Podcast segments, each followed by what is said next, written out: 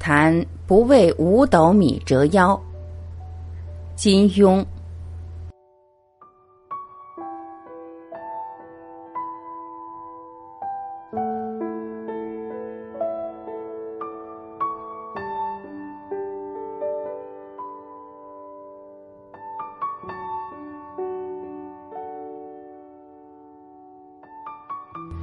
前几天几个人闲谈，从回去看看话题转到了陶渊明的《归去来辞》，又转到了他的“不为五斗米折腰”。一位朋友说，陶渊明当一个月县令，薪水只有五斗米，一斗米大约十五斤，五斗米七十五斤，这未免太少了。这官儿当真不做也罢。其实，我国的度量衡都是古代的较小，后来渐渐变大。陶渊明那时的五斗米一定还不到十五斤，但到底有多少，可谁也不知道。记得在中学读书时，老师讲解这篇文章，对“不为五斗米折腰”一节也没说的怎样清楚，大家于是好读书，不求甚解，糊里糊涂的过了去。我觉得这问题虽没有多大重要性，但倒有点兴趣。后来就去查查历史书刊，找到了一点资料。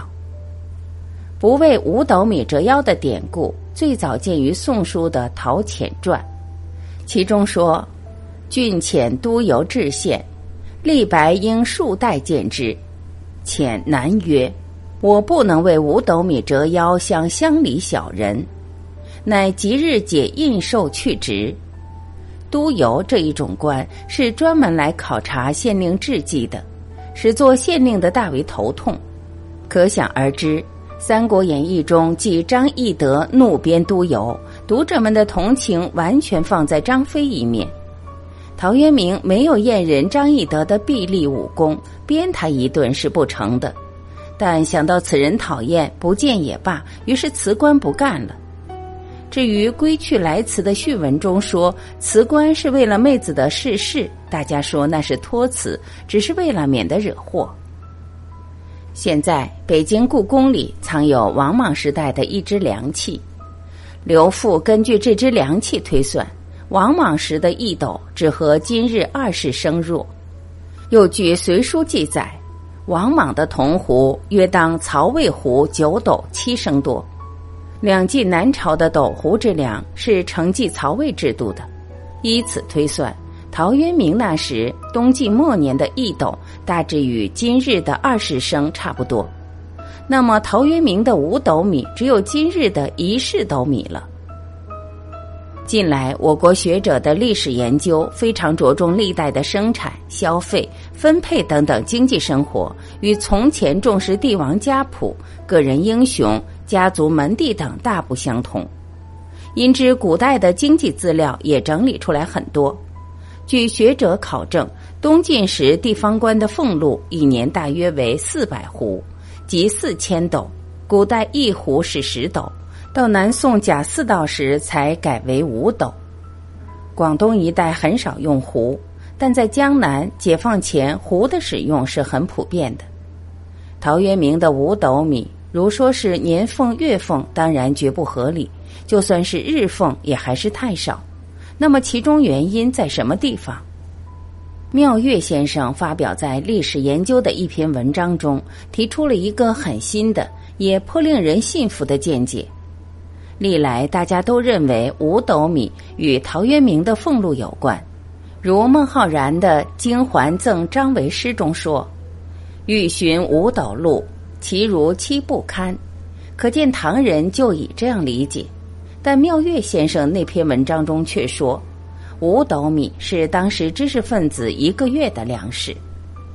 他根据史书上的资料证明，南朝士大夫的食粮大概每月五斗米左右，约当今日的一世斗。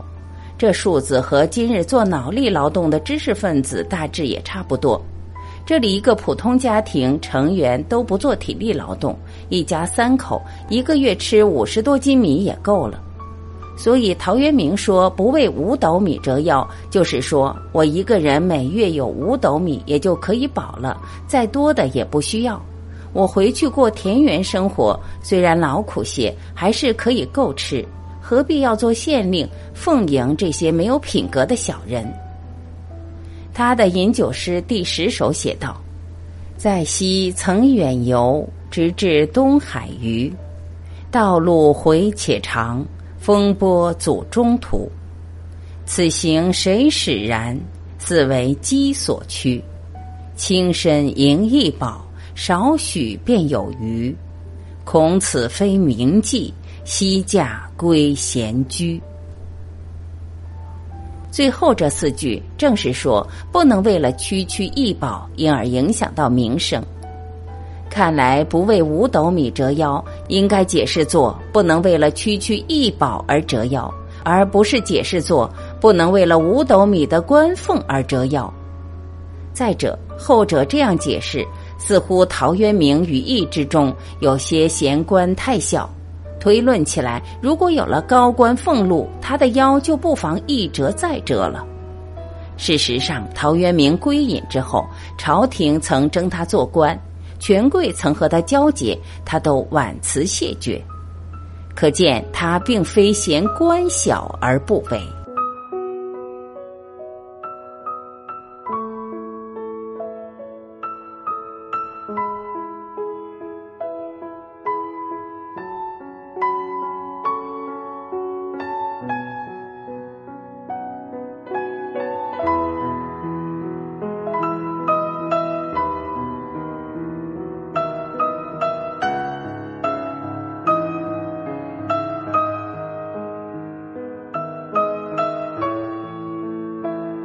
感谢聆听，我是晚琪，我们明天再会。